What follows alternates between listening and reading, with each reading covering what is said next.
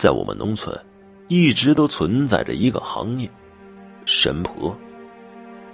这个职业据说能够通灵，与鬼神相达，入地狱上天堂都是小儿科的把戏。像什么小孩子夜里睡不着觉，只需神婆一叫，魂魄归来，一切相安。神婆这个职业是属于唯心的。如果用当今的唯物主义来看，就是应该取缔的。但是，无论人们怎么喊，民间还能有他们生存的土壤，这就说明神婆的存在还是有一定合理性的。假期回乡下老家，舅妈和几个邻居拿出了一个录音机、一卷录音带，要我帮他们操作怎么播。不播不知道，把我吓得够呛。这录音带里面有一个声音非常沙哑的女人，用我们当地方言在哭唱。后来舅妈就说了，是她前不久前去找她去世的外甥女儿了，很灵验的，所以邻居都要听，就拿出来了。我赶紧就跑了，但还是好奇呀。舅妈和我说啊，神婆只接待早上前十个的客人，排队的人那是非常多呀。为了能拿到排队的号码，前一天晚上就到那儿了。神婆家里提供折叠椅，可以稍微休息。神婆做法的屋子里面，那简直就是烟雾缭绕，主要就是点香，还有神婆手上烟抽个不停。这为什么所有的神婆都是个大烟枪呢？舅妈说呀。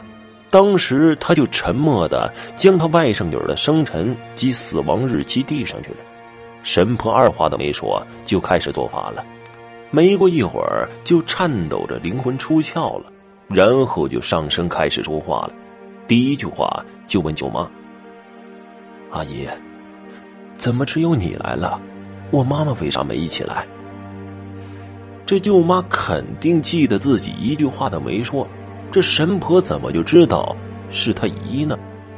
舅妈就答说：“啊，你妈妈没空，所以啊，让我来看看你。”神婆这个时候开始哭了，一边哭还一边唱着：“我知道，我不怪我妈，只要他们在美国好，我就好。”他又知道他妈妈在美国了，接着呀，他就开始说着自己的生平往事。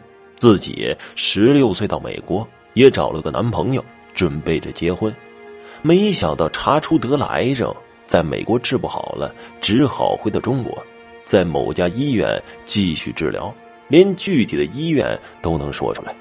神婆哭得更惨了，说自己男朋友因为她生病也把她抛弃了。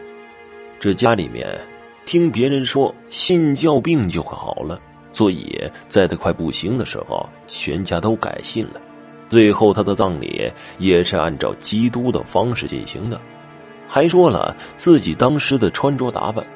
舅妈说，他姐姐家改信教这事儿，除了家里最亲近的人，别人都不知道，连舅妈也是之后才听说的。这舅妈问外甥女儿：“你现在过得咋样啊？”这外甥女儿就说了：“太惨了。”因为自己是最后改信仰的，基督不收他，佛也不收，被吊在空中，无处可去了，也没有钱，因为改信教了嘛，没有烧钱给他，简直就是寸步难行。舅妈又问了：“那要怎么做才能够帮到你啊？”这外甥女说了：“如果能在寺里面给他做场法事超度的话就可以了，但是因为他的父母家人都在海外，怕影响到他们。”后来，舅妈告诉我说：“这个神婆很灵的，以后有什么事儿可以去找她。”而我也只是笑了笑，答应了下来。好了，这个故事就讲完了，谢谢大家的收听。